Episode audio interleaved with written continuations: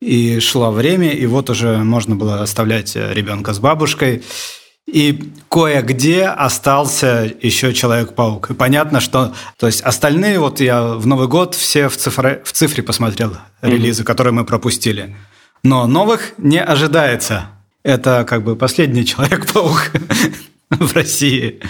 Вот, и мы стали искать, где он еще идет, и оказалось, что ближайшее – это в Сергиевом Посаде. Это сколько км? А, на самом деле немного, потому что мы были у моих родителей в Подмосковье, и там типа 30 километров. Через лес? Да, да, да. Да, мы поехали, посмотрели Человека-паука э, в Сергиев Посаде. Я в первый раз был в этом прекрасном городе, мне очень понравилось.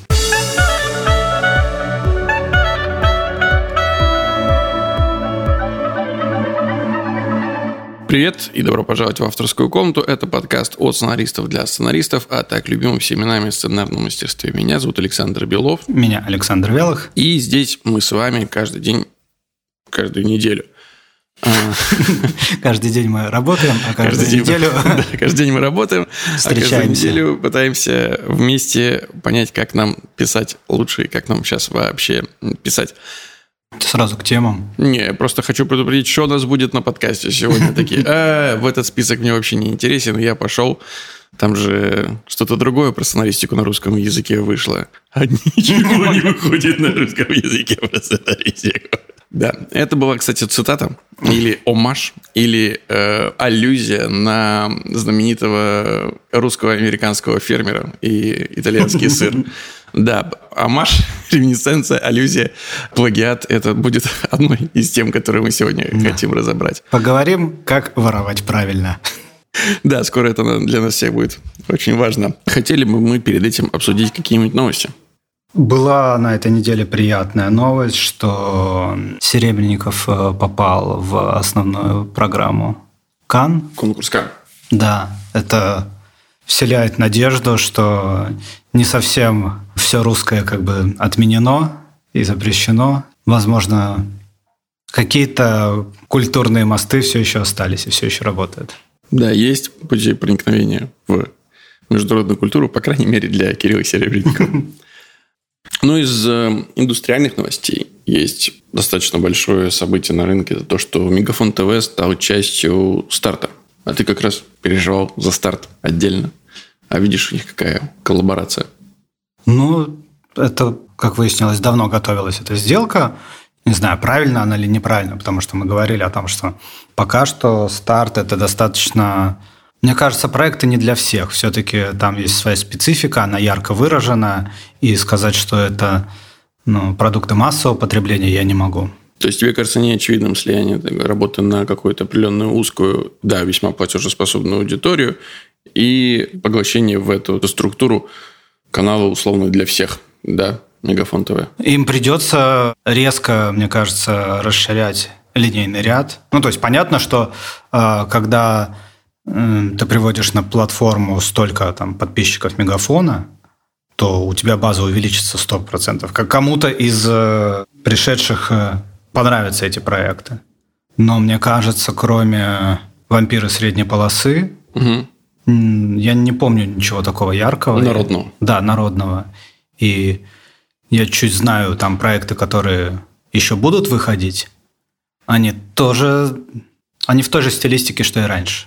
Это в основном драмы, социальные, иногда провокативные. Не знаю, посмотрим. Я к этому отношусь, короче говоря, с осторожным оптимизмом, скажем так, к этой новости.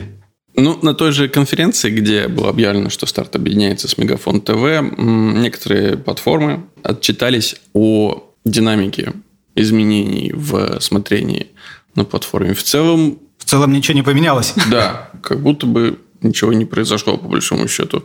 Иви говорят, что характер смотрения них не изменился. У Винг был заметен прирост смотрения в новостных и детских каналах. Кион заметил перераспределение первые 2-3 недели в пользу смотрения именно телеканалов. Сейчас все вернулось. Старт, да, была просадка в первые две недели, в частности, по платящей аудитории. Но они связывают это именно с отключением привычных систем. То есть, все те, кто были подписаны и ожидали, что у них произойдет снятие, снятие оплаты, да, автоматически, оно не произошло пришлось переподключаться и так далее. Ну, Кион, Кион, кстати, в этом плане, как и любая экосистема, где я думаю, что сока та же история, когда у вас подключено по номеру телефона, то они, эти сервисы не, они ощутили вот таких потерь, как там, где это привязано было к банковским картам международных платежных систем. Я, кстати, переподключился к Netflix.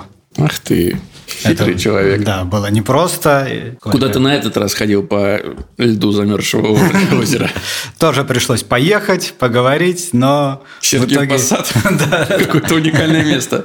В итоге, да. Теперь, как раньше слушали, знаешь, радио иностранное, «Голос Америки» или еще что-то, теперь я буду смотреть Netflix и пересказывать всем. Ну, ты, конечно, зажиточный человек. Получается, что у тебя Netflix на 5 платформ, и ты уже 4 из них, насколько я помню, ты рассказывал мне, ты забил. То есть телефон, а, телефон телевизор. телевизор, ноутбук и ноутбук э, жены. А пятый, Саш. А пятый мы разыграем, что ты хочешь сказать? Среди... Мы его... среди слушателей. Нет, среди ведущих. Мне этот вариант нравится больше. Ну, еще классная новость, что... Точнее, продолжение новости из прошлого нашего подкаста. Все, кажется, этот волшебный горшочек уже не остановить. Так и сыплются сценарии в открытый доступ русскоязычных. Пока, конечно, в основном сериалов, а не фильмов. Вот теперь Федорович, на прошлом подкасте мы обсуждали, что он выложил... Э, Эпидемию Дятлова. Эпидемию Дятлова. Сегодня выложили Перевал Дятлова. Первую серию черно-белой линии сериала, mm. которая, мне кажется, даже более любима зрителями, чем цветные серии. Поэтому вот это тоже очень-очень классно. Вообще, продюсер, идите в Телеграм. У вас открываются возможности общения напрямую с аудиторией. Кстати, тот же Валерий Федорович на прошлой неделе провел интересный формат. У себя в комментариях на телеграм-канале он устроил такой вопрос-ответ с создательницей сериала «Идентификация» Владлена Санду. Так, ты а, смотрел? А Читал? нет, там, там это было именно в переписке, да, очень интересный формат. То есть просто приходят э, люди, спрашивают, а вы вот это сделали потому, что так, а вы вот это сделали потому что, а вот я вот это вот увидел, это отсылка, отсылка? вот к тому-то или почему, а почему вы решили выбрать тематику ислама, а почему вот то-то, то-то. И классно, что человек, ну, непосредственно на все вопросы отвечает. В принципе, это разговор, что имел в виду автор, только непосредственно с самим автором, да. Это, конечно, такое. Очень много мифов ты либо разрушаешь, либо поддерживаешь. Часто же бывает такое, что ты ничего не имел в виду, а зритель там увидел, и тебя толкают к такому выбору, чтобы как бы э, тебе уже подкинули это решение, и ты можешь казаться более многозначительным и говорить «да-да-да, я все так и хотел». Мне в этом плане гораздо больше нравится позиция Дэвида Линча, когда у него спрашивали про вот этих вот огромных человеков-кроликов, у него же был внутри фильма э, ситком, где были человекоподобные кролики с большими такими головами. Они ходили под э, закадровый смех. И кто-то из журналистов его спросил, что вот эти кролики, они являются на самом деле метафорой, символом того-то, того-то, того-то, того-то. Он говорит, нет, большие кролики. Все, давайте следующий вопрос. И, кстати, ну, на той переписке, что я читал, там подобных вопросов не было. Мне кажется, это очень классный способ просто наладить контакт со своей аудиторией. То есть, это такое информационное сопровождение э, сериала, истории. Не знаю, продукт мне не нравится слово, но контент тоже. Короче, твоя история, которая продолжается, когда заканчивается уже непосредственно сам сериал или фильм. И это выстраивание контакта с аудиторией, ну, во-первых, вы становитесь роднее, лояльность. И как будто бы вот это тепло и интерес к происходящему, к твоему, к тому, что люди делают, оно будет э, продолжаться дальше. Ну, не знаю, насколько это маркетинговая штука, потому что нет Я ощущения, думаю, что, что это воздействует на большую аудиторию. Охват. Да, но то, что это внутри индустрии точно работает, это, это да. Мне кажется, что несмотря на все, что происходит, индустрия э, формируется. То есть вот все... По-прежнему. Да, по-прежнему те внутренние какие-то связи с помощью телеграм-каналов, с помощью образования каких-то комьюнити, с помощью общения зрителей с создателями, с создателями между собой. Очередная вечеринка питчингов была там несколько недель назад. То есть все это по-прежнему существует, происходит, и мне кажется, это все очень правильные вещи. То есть общение как между собой, так и с, со зрителем, это очень важно, максимально важно для таких замкнутых людей, как сценаристы, как минимум. Да. Одной из тем, о которых мы сегодня хотели поговорить, это, собственно, про заимствование. Ну, мы не сами поняли эту тему, нам ее подкинули. Собственно, это как раз про горизонтальные связи между индустри... внутри индустрии. Э, для чего еще нужны праздновать дни рождения, как не для того, чтобы спросить у людей. Точно, чем, блин, мы вообще забыли.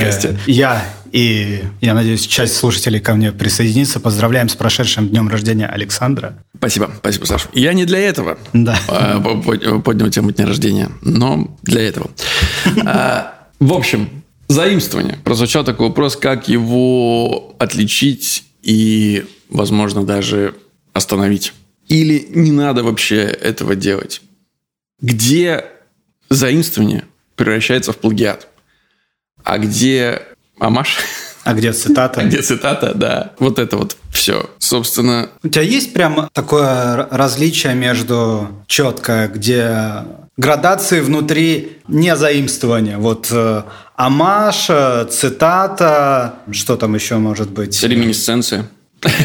Есть и такое слово. Вот это все...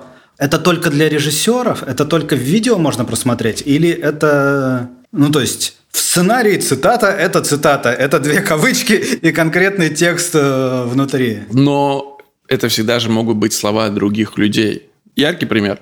И я слушал недавно как раз прекрасный подкаст в следующих сериях от Кинопоиска, где ведущие обсуждали сериал «Карамура» Данила Козловского. И они обсуждали, что сейчас будет спойлер, ребята. Если вас это волнует, то сейчас будет обсуждаться концовка Карамура. Перематывайте. Что последняя фраза Данила Козловского... Я не смотрел до конца, я посмотрел первые несколько серий. Последняя фраза Данила Козловского, перед тем, как он взрывает э, бомбу, «Дадим миру шанс». Это цитата. Цитата Джона Леннона. Вот это как бы это преступление, то, что совершили авторы Данила Козловский и сценарист сериала Александр Фомин? Или это красивый жест? Я думаю, что красивый жест. Хорошо. А дальше мы переходим к следующему вопросу. Мы чуть-чуть делаем шире цитату. Вот есть э, замечательный настоящий детектив. Мимо нас это прошло довольно незаметно, но в 2014 году, когда настоящий детектив вышел, его упрекали в плагиате. Что был такой писатель, Э, у которого несколько, неважно какого качества книг, но тем не менее несколько изданных книг. И это его философские мысли, которые он в этих книгах высказывает, не то чтобы практически полностью, но с легкими изменениями стали цитатами Раста Коула, вот этого угу. нигилистического персонажа, которого сыграл Мэтью МакКонахи. То есть фактически все мировоззрение Раста Коула Базируется на... Да, базируется на книгах этого автора с прямыми цитатами из его книг, возможно, слегка там чуть-чуть видоизмененными. Вот это плагиат или это красивое цитирование? Вот уже э, как бы увеличиваем объем. Мне кажется, тут э, очень важно рассматривать две части э, всего происходящего на экране там, в истории. Это форма и содержание. Угу. То есть, если ты одновременно заимствуешь и то, и другое, вот это уже плагиат. А поясни, пожалуйста, что ты имеешь в виду? И то, и другое, и форму содержания. Ну, на каком-то конкретном примере. Ну, попробуем даже разобраться на примере этих книг. Просто я плохо с ними знаком. Но если у нас, опять, давай более гипотетически, если у нас существует некий автор-философ, который пишет э, о своем видении, и это содержание. Угу. И если мы потом делаем фильм про философа, который говорит то же самое, я боюсь, что это плагиат. И если мы пишем книгу такую же, с такими же мыслями, это тоже плагиат, потому что у нас и форма, и содержание совпадает. Но в детективе настоящем мы берем содержание этих философских мыслей и переносим их в форму детектива. Там же много всего еще навешано. То есть он не просто так думает эти мысли. У него дочь, здесь смерть. Он а, там как бы отрекается, потом восстанавливается. У него есть диалог а, с напарником. Это уже совершенно по-другому работает. При том, что слова могут быть те же. Это как э, если части какого-то сюжета будут повторяться, но история будет другая, это же другое произведение. Возможно. Мы как раз вот этот вопрос и пытаемся понять. Ну хорошо, Допустим, все это все еще не плагиат. Но мы можем перейти на более, еще более широкую форму. Аватар. Так. Или Король Покахонтас? Лев. Король Лев, да. Что Аватар – это Покахонтас, Король Лев – это Уильям Шекспир, собственно, Гамлет. Работы – это плагиат. Это, это вообще не плагиат. Это вообще не относится к этому делу. Хорошо, тогда... Существует множество авторов, э, которые утверждают, что сюжетов всего три, сюжетов всего семь, сюжетов всего 32. И все они мои. Вы должны платить мне деньги. Да, то есть э, это уже больше к э, типологии сюжетов относится. Хорошо, давай тогда переформулируем вопрос. В какой момент вот это цитирование, заимствование, как угодно его назови, какой момент оно становится неправильным, стыдным? Потому что мы же здесь говорим, вот есть негативное, да, э, прям значение, плагиат. Плагиат – это плохо, когда ты берешь что-то чужое и выдаешь это за свое. Прям вот, это, это я. Вот это плагиат. Цитирование – это когда ты берешь что-то, ставишь кавычки, цитата и указываешь еще сноску. Это не я придумал, это сделал кто-то другой. Я лишь привожу чужую мысль здесь э, в качестве там, примера. Но в кино, да и в сценарии, ты же не можешь написать э, Данила Козловский, цитирует, Данила Карамора цитирует э, Джона Леннона. А? Зритель, а? Да? Ты должен бы знать, ты должен быть в контексте этой фразы. Соответственно, чисто цитирование не получается. И появляются вот такие вещи, как там амаш, реминисценция. Вот где это становится стыдным? Или это никогда не становится стыдным? Потому что вот же еще что важно. Мы здесь все равно говорим об этическом э, стороне заимствования. Есть плагиат, есть неэтичное цитирование, назовем это так, новую формулировку на подкасте создадим. А есть нарушение авторского права. И нарушение авторского права – это нарушение закона. А плагиат – это не нарушение закона. Ну, в, в том виде, в котором мы его здесь обсуждаем. И это как бы разные вещи. То есть это мы можем преследовать по закону, если мы можем преследовать по закону кого-нибудь в России, то вот это, вот это этично. Мы можем осуждать э, автора или не осуждать. Вот в какой момент э, цитирование становится стыдным? Мне кажется, что просто в каком-то, наверное, процентном содержании, если ты весь э, свой проект строишь из цитирований, мало того, из цитирований из одного и того же автора или одного и того же произведения. Я переснял Клан Сопрано, но... Это цитата. Опять же, сколько было и есть разговоров о том, что Лукас и его «Звездные войны» — это сплошные цитаты из японских э, фильмов э, и вестернов. А сколько про Квентина Тарантино таких разговоров? А Нолан? Не забывайте, не забудем Нолана и вот эту знаменитую нарезку из начала. И я, к сожалению, плохо вспомню, в ссылке, возможно, укажу название точнее, или просто покажу этот ролик из аниме японского, где сцены прям вот один в один пересняты. Мне кажется, основное, что мы должны смотреть, если смысл меняется, угу. то, то, что делают, то, что показывается, то это нормально. Ты... Переосмысление. Да, то есть э, все, что попадает в медиа, все, что создано, это вот тот мир, который нас окружает. И если ты его как бы нарезаешь на маленькие кусочки и складываешь из этого свою картину, свой коллаж какой-то, и он имеет новый смысл – то почему бы и нет? Кино – это такие же части нашего мира теперь, как и жизнь. Если мы берем из жизни какие-то события, а, рождение ребенка, не знаю, любовь, смерть, такие же события, и мы из них создаем наши сюжеты. Мы также можем создавать сюжеты из обрезков каких-то фильмов. Но если ты взял и очень крупно нарезал, взял сюжет просто целиком из одного фильма там, и персонажа из другого. Даже здесь уже, если пошло настолько сильное искажение, что мы можем сказать, что смотрите, получилось же абсолютно другое произведение, оно теперь имеет абсолютно другой смысл. Ну, это на, на больших формах. Я не могу не вспомнить в рамках сегодняшней темы историю, которую, возможно, не первый раз рассказываю, но мне нравится в этом плане подход Шейна Блэка – одного из моих любимых сценаристов, который при создании «Славных пацанов» использовал ходы сюжетные из детективов середины прошлого века, большим поклонником которых он являлся. Он действительно просто брал сюжетные ходы и вставлял их в свое кино. Ну, конкретно, например, то, что одна из э, героинь фильма видит э, свою внучку живой в окне дома напротив, в то время как всем кажется, что она уже была мертвой. И это предполагает, что, возможно, убийство было не настоящее, или оно умерла позже, чем всем казалось и так далее. А выяснялось, что она видела кино, проекцию на э, стене, собственно, фильмы с ее, э, с ее внучкой. И это вело ее в заблуждение. И, соответственно, по-другому направило ход детективного расследования. Это прям сюжетный ход из книги, которую он прочитал. И таких у него было в фильме несколько.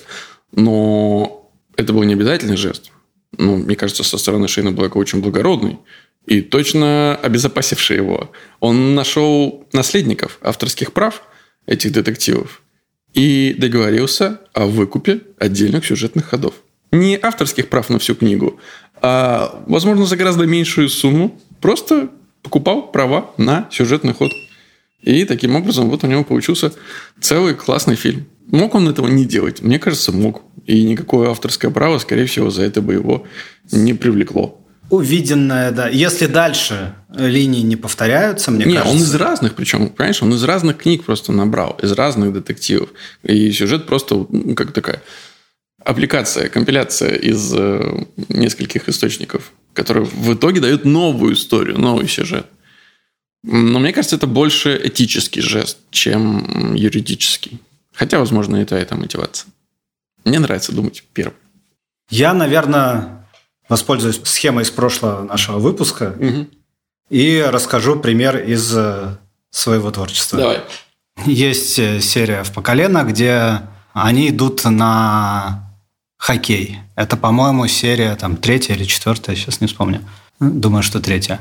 И там все строится на том, что Стас зашел в туалет для инвалидов, его там э, спалили, и он дальше притворяется инвалидом.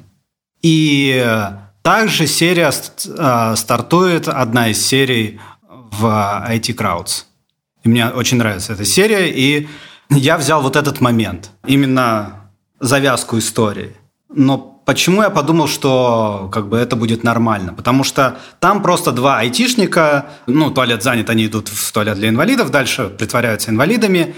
И там история больше о неловкой ситуации, о двух айтишниках, которые все глубже и глубже попадают вот в те обстоятельства, которые сам себе запихнули. У меня история, во-первых, стартанула немножко по-другому, потому что один из э, героев, э, по крайней мере, по сериалу «Карлик», Угу. И другой говорит, я могу пройти с тобой. А главный герой отвечает, я не инвалид, я туда не пойду. И этот туалет становится, ну, по-другому играет. Это вопрос меры ощущения главного героя, mm во-первых. А во-вторых, дальше оно разворачивается по-другому, потому что э, в линии IT Crowds они все более и более неловкость испытывают. Оказывается, их там подсовывают к группе других инвалидов, оказывается, целая группа инвалидов, они уже ездят с ними, потом оказывается, что это группа инвалидов геев. И, короче говоря, это немножко такой английский юмор классический. Вот. А у нас э, в истории Стас начинает пользоваться э, своим положением. Его ставят на этой коляске инвалидной на самые лучшие места, у него были плохие места. Его зовут э, в подтрибунку к игрокам. Он начинает считать, что быть инвалидом – это супер, это прям коляска всевластия. И где рядом стоит э, наш герой, у которого действительно с этим проблемы. И их конфликт. Он говорит, это не так хорошо, как ты думаешь. И, естественно, Стас э, поплатится за это все дело. Все как должно быть в ситкоме. При том, что завязка очень похожа, но истории про разное. И я считаю, что это норм. Это норм. Хорошо. Ладно, раз пошли, у нас пошли откровения, угу. я расскажу историю, которая еще не случилась, но случится в третьем сезоне нашего сериала. Вообще, ну, в комнате все знают мое отношение к этому подходу. Сейчас наш выпуск автоматически становится нецензурным, но я часто говорю фразу «а давайте спиздим». И начинаю говорить откуда. Почему это работает вообще? Почему происходит цитирование? Во-первых, это история, которую она тебе зацепила, а значит, в ней что-то есть. Значит, она точно уже работает. Во-вторых, давно существует, не знаю, теория это или аксиома, что мы не можем, наш мозг не может ничего создать нового, он лишь э, может переработать э, весь свой предыдущий сенсорный опыт в что-то относительно новое, компиляционно новое. Поэтому мне нравится всегда брать какие-то понравившиеся мне вещи, но закидывать в них э, ситуацию, что если. А что если, вот mm-hmm. уже знакомый ход э, сюжетный или какая-то ситуация, но в ней все пойдет по-другому. Ну, или э, вот этот э, человек, как персонаж, оказывается ну, другим совершенно персонажем, с другой мотивацией, чем было в первоисточнике. Как тогда бы развивались события? И один из примеров, который вот есть в третьем сезоне, это когда мы придумывали... Я сейчас буду балансировать на грани... спойлерами. Да, спойлеров и нарушений НДА а, будущего сериала. В общем, и меня впечатлила новость. Новость можно рассказать. Она была про то, что в одной из больниц российских ребенок напал на врача, потому что родитель ему велел. Угу. Вот. Я, кажется, слышал. Да, я прям как-то меня новость в тот день, когда мы писали, это впечатлило. И в момент, когда мы что-то придумали, я сказал, а давайте, а что если? И дальше мы начали создавать вокруг нее ситуацию, предпосылки, что предвосхищало вот, вот этот момент. И была версия, выдвинул версию того, как бы эти события происходили, и вдруг э, ребята говорят, блин, классно, точно так было в Breaking Bad. Ну, то есть, вот все, что в новости, этого в Breaking Bad не было. Но все, что я придумал до этого, похоже, было в Breaking Bad. И как будто бы из двух э, вещей, из реальности, то, что случилось, и то, что это мой мозг видел э, уже раньше, возникла новая реальность. И ну, посмотрим, насколько это будет э, этично, насколько это сработает. Но мне интересно. То есть, мне кажется, вот это норм. Вот это норм. А это решать буду я. Шутка. А, ну, кстати, опять же, возвращаясь, ну, там у нас гораздо больше цитат. Нам вообще нравится так делать. Вот у нас была концовка второго сезона МДЖ, про это можно уже рассказывать, что все это вышло, где завершалась линия героев Алика и Вити. Ребят, опять спойлер, не знаю, сегодня... Конц... Э, Серия, да. Серия спойлер. Фестиваля, фестиваль спойлеров концовок российских сериалов. В концовке второго сезона МДЖ, когда герои Юра Борисова и Никита Павленко оказываются на заводе в окружении бандитов, и у них нет никакого выхода из этой ситуации, кроме как храбро погибнуть. И когда мы придумали эту историю, мы подумали, хм, что-то это напоминает сложившаяся ситуация. А это один из также моих любимых старых фильмов, сценария Уильяма Голдмана «Буч Кэссиди Санденс Кит». Легендарный фильм, наверное, больше сделавший вообще для сценаристики, чем все, что было после него, потому что это был настоящий прорыв в спек-скриптах. И они принимают решение на прорыв, который не может закончиться ничем, кроме смерти. Но есть в этом какой-то эмоциональный потрясающий заряд. Особенно в том, что они между собой обсуждают, как они дальше после того, как прорвутся, а мы понимаем, что и прорвутся два человека против там, 300 э, солдат боливийской армии, как они будут дальше, куда они поедут, как будет складываться их жизнь. Вот о таких вещах они разговаривают. И в этом есть какой-то светлый свет. У нас точно так же. Два персонажа там попроще. Они, э, один из них перед тем, как побежать, говорит, типа, блин, я в туалет не сходил. А второй говорит, потом. Хотя мы понимаем, что никакого потом у них не будет. Но главный момент был именно вот в визуальном, потому что приятное светлое ощущение от Буча Кэссиди и Санденс Китта э, происходит, потому что мы не видим, как их расстреливают. Мы видим, как они выбегают из дверей, э, стреляя в ответ. Дальше происходит стоп-кадр их двоих и э, звуки выстрелов боливийской армии. И мы впрямую то же самое процитировали вот визуально с нашими героями. Потому что ну, видеть расстрел – это вообще не то, что мы хотели бы показать, и не, то, что, не ту историю, которую бы мы хотели рассказать. Она скорее про ценность какой-то идеи, за которую люди готовы умереть. И по мне, опять же, вот это ок. И главное, в этом нет какого-то, знаешь, такого подмигивания, типа, а, узнаете, мы имели в виду вот это. Но, тем не менее, приятно. Вот э, я помню свои ощущения, когда в телеграм-канале «Парни из читальни» один из редакторов афиши Евгений Ткачев э, увидел эту цитату и сопоставил два стоп-кадра из Бучи Кесади и из МДЖ. Ну, то есть, приятно, когда кто-то ловит этот вайб, и кто-то такой же синефил, как и ты. Пока мы с тобой обсуждали, различия между вот этими всеми тонкостями плагиат, цитата mm-hmm. И заимствование и все прочее, я наткнулся на сайт онлайн-курсы «Синхронизация». Оказывается, есть целая отдельная страница, которую умные люди уже создали, гораздо умнее, судя по всему, чем мы, э, про заимствование в кино. И здесь есть различия mm-hmm. между э, разными понятиями. Например, плагиат. Как mm-hmm. распознать плагиат? Порой кажется, что отдельные элементы фильма не придуманы с нуля, откуда-то заимствованы. Такое вполне возможно. Важно понять, что перед нами сознательное копирование или случайное совпадение, откровенный плагиат или постмодернистская цитата. Собственно, плагиат. Что это такое? Как понять, что перед вами плагиат? Он занимает большой фрагмент в фильме. И заимствование это буквальное. Впрямую мы пересказываем. Цель, какую преследует плагиат? Присвоить чужое оригинальное решение. И это всегда скрыто от зрителя. Ты пытаешься э, сделать так, чтобы зритель не разгадал, не увидел, что твой плагиат – это плагиат. А как распознать? пишут умные люди. Обращайте внимание на сюжетные перипетии, напоминающие другой фильм. Если заимствованы целые сцены или почти весь сценарий, это плагиат. Попытайтесь понять, появляются ли новые смыслы благодаря заимствованию. Если нет, перед вами плагиат. Если да, это, вероятно, реминесценция или аллюзия. Мы так и сказали. Новый смысл. Вот то, что... Ну, мы неплохи. Но, конечно, здесь вот цитата как раз то, которую мы обсуждали чуть раньше. Вот убить Билла и сцена э, битвы на снегу – это плагиат, по мнению авторов этой страницы. Тяжело, конечно, говорить о новых смыслах а в боевых сценах. В Тарантино.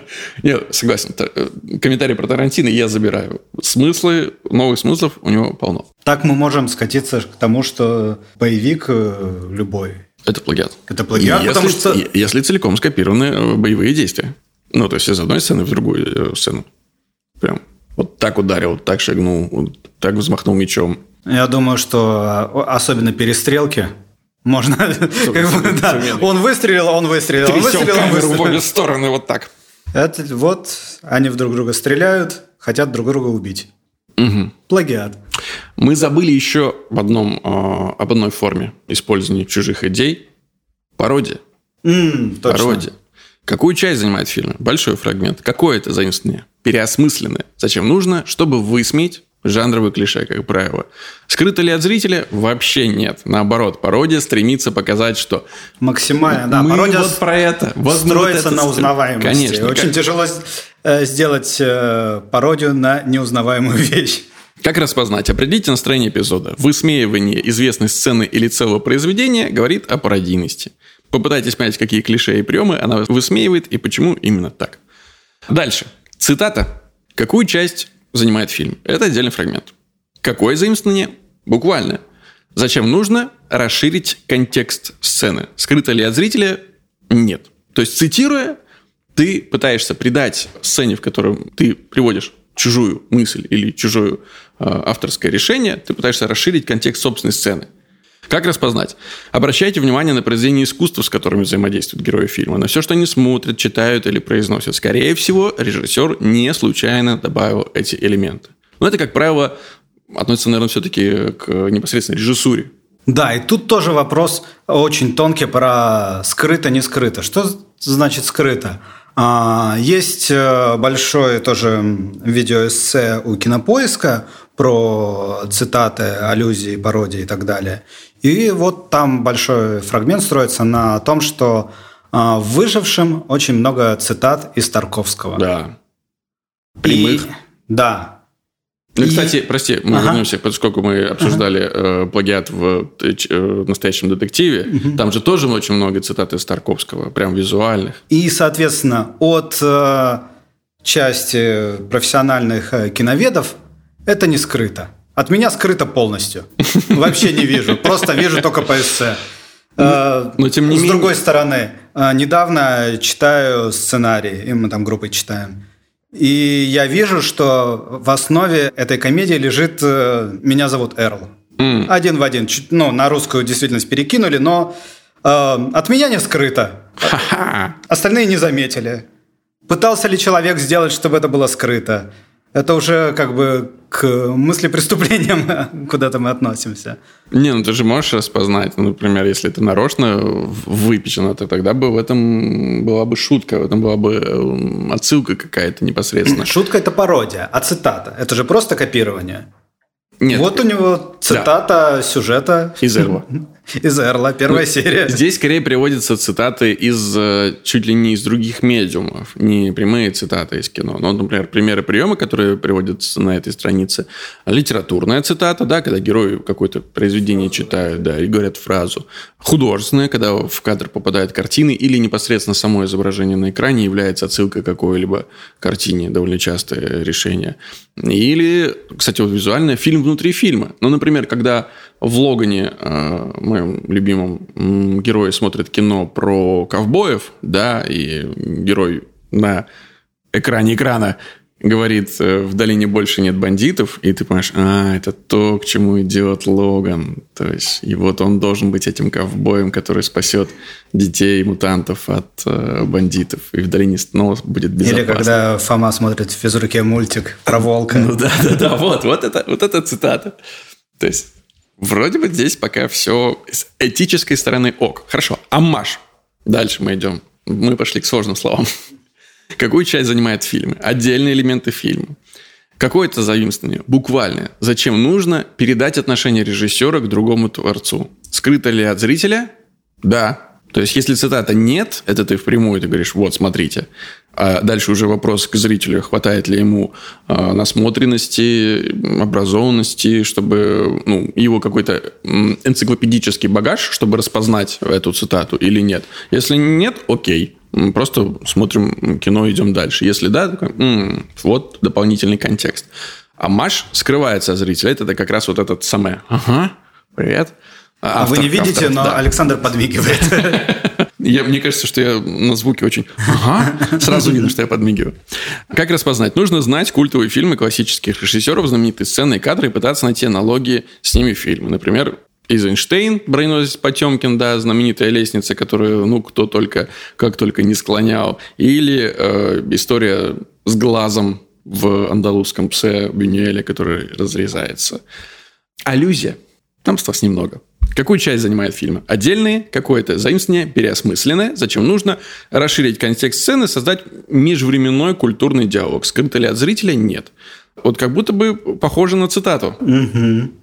А как распознать? Подумайте, насколько это обширная отсылка к другому произведению. Если аналогично не только, например, герой, но и сюжетные перипетии, локации, освещение и монтаж, то это, скорее всего, аллюзия. То есть, аллюзия – это расширенная цитата, которая использует не только какой-то отдельный фрагмент, а, в принципе, может отдельные части своего повествования строить на цитировании. Например, Розенкранц и Гильденстерн мертвы. Это же аллюзия. Ну, то есть, она переосмысленная. Но в данном случае просто вектор с главных героев смещается на второстепенных, делая их главными. В основном, на самом деле, когда я говорю аллюзия, я все-таки использую ее как отсылки к чему-то. Ну вот смотри, это как бы обязательная аллюзия, вот что здесь еще говорится. Есть опциональное использование приема. Например, э, «Великая красота» Паула Соррентино во многом цитирует, то есть является аллюзией на сладкую жизнь Фредерика Феллини. Есть случайные аллюзии, которые вообще как бы не подразумевались. Ну, например, опять же, из, из примеров на этой странице. Схожие сюжеты фильмов «Добро пожаловать» или «Посторонним вход воспрещен» и «Королевство полной луны» Уэса Андерсона. Видел ли Уэс Андерсон э, «Добро пожаловать»? Да кто его знает? Кто его знает? Мог, вполне мог. Но, в принципе, вот... Но сильно далеко. Сильно далеко? Для меня сильно. Ты считаешь, что это не аллюзия вообще? Вообще ни разу. Хорошо. Тема. Ну и последнее, что у нас здесь упоминается, это понятие реминисценции. Что такое реминисценция сначала? Я сегодня только узнал это слово, пока готовился к подкасту. Это отголосок, отражение влияния чего-то творчества в художественном произведении. В принципе, похоже и на цитату, и на амаш. Это от латинского воспоминания. Реминисценция занимает э, отдельный фрагмент твоего фильма. Это переосмысленное заимствование, тоже для расширения сцены, но оно, в отличие от... Э, Аллюзии. Да, скрыто от зрителя. Как распознать реминесценцию? Определить ли, насколько точечно и скрыто от зрителя эта отсылка. Если она заключена в детали, например, в костюме персонажа, или почти незаметно, то это реминесценция. Если все это резюмировать... Давай, попробуем. То Как это называется, это не наше дело. Глобально. Важно, если ты берешь что-то из э, контекста, Мгм. переосмысливать это. И Согласен. не копировать э, один в один. Если ты создаешь новые смыслы, ты автор. Если ты просто копируешь, ты занимаешься плагиатом. А там уже разбираться реминисценция это Аллюзия. или, или аллюзия, Оставим или... это умным людям. Да, да, да. с Это потом, да, Синхронизация. будут э, Ладно, твои напоследок, произведения разбирать другие люди. Ладно, напоследок еще одна э, история из э, личного. Снимали пилот, где один из главных героев, его играл актер с большим бэкграундом из 90-х. И был большой соблазн Вставить цитату из да, его фильмов. о, множество цитат. То есть всегда, когда доходило до какого-то решения, такие, а что если? А что если? По какой-то причине мы удержались от этих соблазнов. И это было классно, потому что потом вышел, Другой фильм? Сериал? ну, назовем его, непонятный сериал на премьер про ресторан. Там их настолько много, да, про 90-е. И там было настолько много этих цитат, прям прямых. И они на каком-то уровне наверняка работали на аудиторию, на узнавание. И часть аудитории точно сказали, а как классно.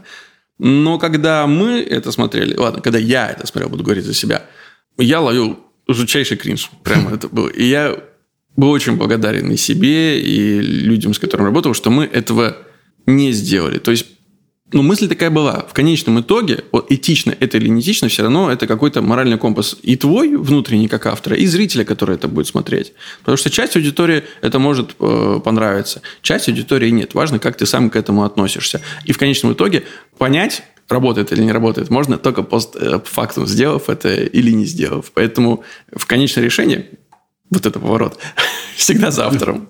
Надо же. Ну что ж, лучше и не скажешь. Это была авторская комната. Ребят, подписывайтесь на нас Apple Podcast, пишите там комментарии и ставьте звезды. На Яндекс Музыке ставьте сердечки и таким образом автоматически подписывайтесь на подкаст на этой платформе. Мы переехали на новый хостинг. Это была вынужденная мера. А, Возможно, на какие-то площадки будет подгружаться чуть дольше или, наоборот, чуть быстрее, чем раньше. Мы пока еще до конца не разобрались с технической ситуацией, но обязательно с этим разберемся. Кроме того, с этого момента наш подкаст можно будет послушать непосредственно в нашем телеграм-канале «Авторская комната» для тех людей, которых, для которых подкаст недоступен на площадках по каким-то причинам. Что-то случилось, ребят. Что-то случилось, действительно. Вот. Но каждую неделю, сейчас это по четвергам, приходите и возвращайтесь за новым выпуском авторской комнаты. А, Спасибо вам всем большое. Пока. Пока. I don't see her each day. I miss her. Gee, what a thrill each time I kiss her. Believe me, I've got a case on Nancy with a laughing face. I don't see her each day. I miss her. Gee, what a thrill each time I kiss her. Believe me, I've got a case Nancy with a laughing face. I don't see her each day. I miss her. Gee, what a thrill each time I kiss her. Believe me, I've got a case on Nancy with a laughing face.